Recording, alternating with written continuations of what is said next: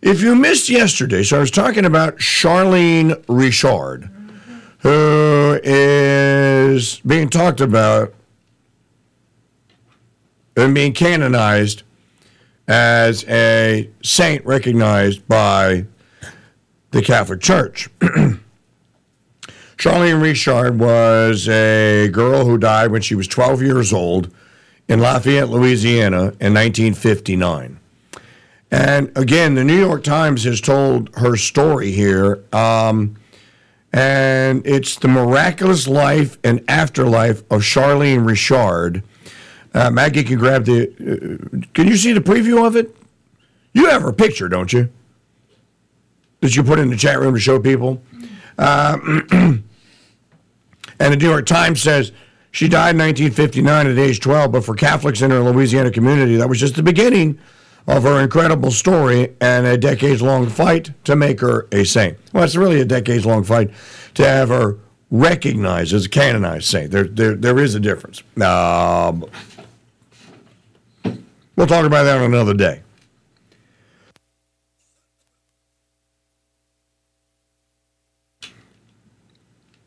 I want to pick up as part of the story about the black lady that appeared to Charlene, because I talk about the demons are ascendant, they've come for the children, and they won't take no for an answer. I'm going to read you the Charlene's harrowing encounter with what I believe is a demon. And I think that her mother... and her surviving siblings also believe that that's what she saw. This is scary stuff here, but it also serves to remind us that she did not cooperate with the evil. I believe that the demon was sent to scare her and get her to apostatize through some other temptation, and it didn't work. Because the demon that was assigned to her, like the guardian angel that was assigned to her, saw that this charismatic child was acting all saint-y and stuff. And the story is written for the New Tenochtitlan Times by Nathaniel Rich. And he does a pretty good job of writing the story. By 7 years old, Charlene had memorized the rosary. She recited it nightly before an altar she assembled on her bedside table of a crucifix, an old Bible, and a rose that she picked each morning. After a teacher lent her a picture book, because people like in pictures, of St. Therese of Lisieux, the little flower, who died of tuberculosis at age 24, Charlene declared that she wanted to be a saint. She asked her grandmother, "If I pray like St. Therese, will it happen, Grandma?" In early 1959, when her grandmother recovered from gallbladder surgery, Charlene massaged ointment into the incision wounds. It was during the spring of that year that, while playing in the backyard, Charlene saw the lady in black. The woman, or at least a figure, as Charlene described it, quote, "shaped like a woman," close quote, stood before an oak tree. Now, remember, where did Our Lady stand in front of Blessed, and she is blessed now, I believe, Anneliese Michel? Do you remember? In front of an oak tree. Where did Our Lady appear to the Fatima children in Portugal? In front of an oak tree, in front of a holm oak. So it only makes sense that a demon trying to ape the BVM, as I call her, the Blessed Virgin Mary, would also appear in front of an oak tree. And any child, one of the appearances of Our Lady and Our Lady of Lourdes, in Lourdes to St. Bernadette Soubirous, was also, I believe, in front of an oak tree. So little Charlene probably would have known some of this history. The woman was tall and wore a black bonnet that covered her face. Though her eyes were hidden, her stare burned. "In the name of God!" Charlene screamed. "What do you want?" The woman flew into the sky. Charlene sprinted back to the house and fell, shaking violently, into her grandmother's arms. Charlene had another vision the next evening. She was emptying laundry tubs in the backyard with John Dale. That's her brother. "I see her again," she said, turning pale. John Dale couldn't see anything, but he believed his sister. Many holy people have been visited by Satan in different forms, he says, 60 years later. Was it that? I have no idea. Around this time, Charlene began to bruise easily and complain of a sore hip. The family doctor suspected growth pains. He prescribed radiation therapy. It didn't help. Charlene bled from her rectum and suffered nosebleeds so severe that she passed out. After receiving the results of blood tests, the doctor handed Mrs. Richard a sealed envelope, addressed to a specialist at Lafayette's Our Lady of Lourdes Hospital. The doctor assured her he's going to explain what needs to be done. John Dale remembers driving in his grandfather's pickup truck on dirt roads to the city, Charlene on her mother's lap.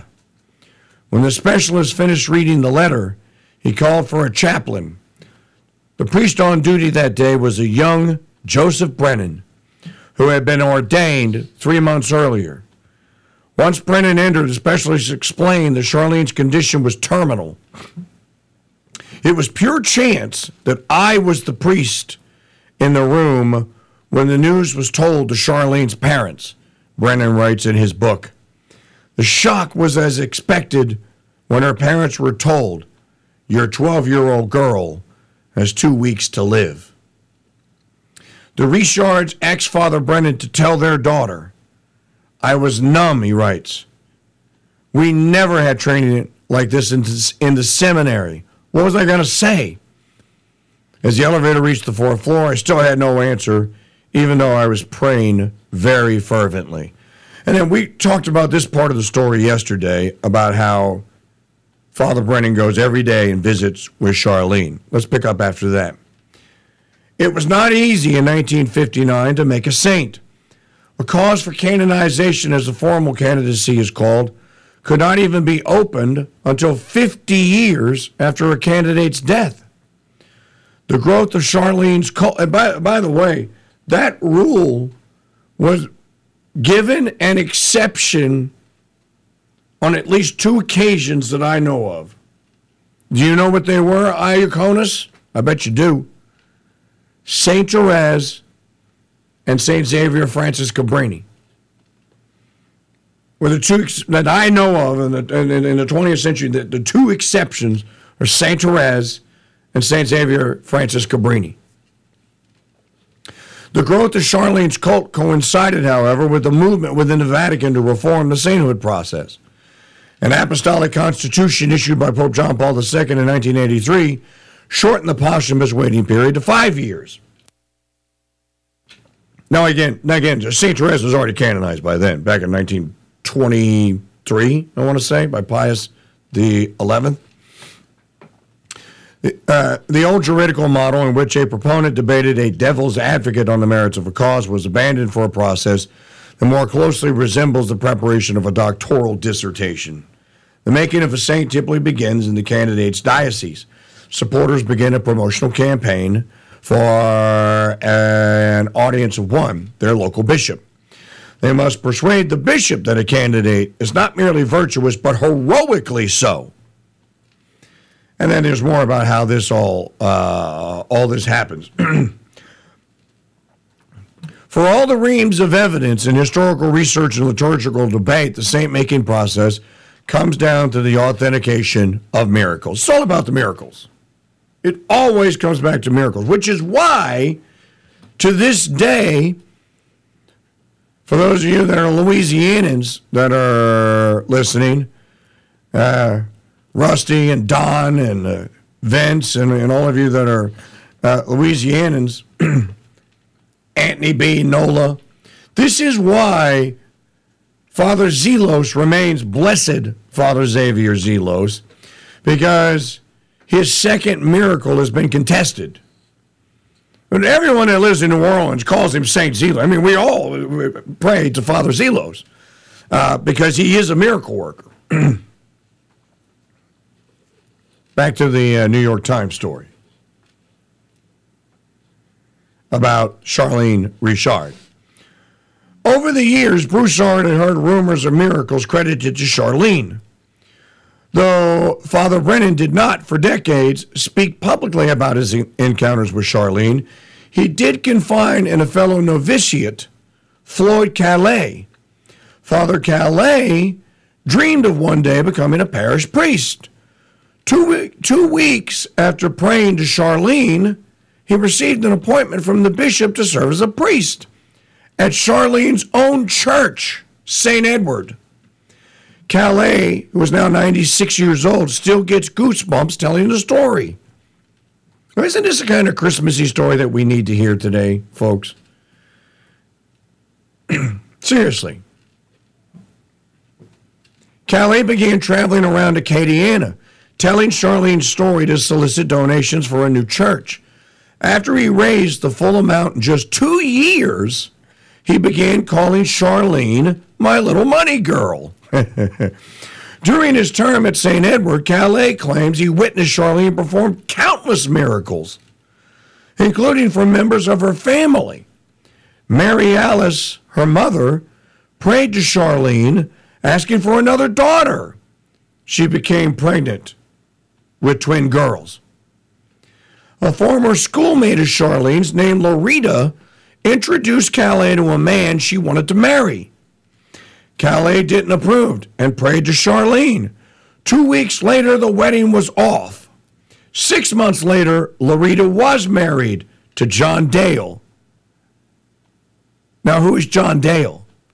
Remember? That's Charlene's brother. Father Calais has this wonderful, Maggie, you can't see this, so I'll copy it because you can't see the New York Times story, right? You have to have a subscription. Okay. He has a little reliquary. I'm going to put it in the chat room in his hand. This is a little reliquary that he made with also with Charlene Richard. That's a relic. She's not canonized yet, so he can carry that around personally. He's free to do so. He just can't proclaim that she's a saint. But locally in the Diocese of Lafayette, Bishop Dischatel, who I imagine has taken up the cause, can authorize devotion to Charlene Richard, and maybe he has. Those of you that live in Bishop Dichatel's diocese, maybe you have some knowledge of this. Thanks to Father Calais' speaking tours, Charlene's legend began to grow. In 1989, when Father Brennan and Calais organized a mass at St. Edward on the 30th anniversary of her death, an estimated 4,000 people came.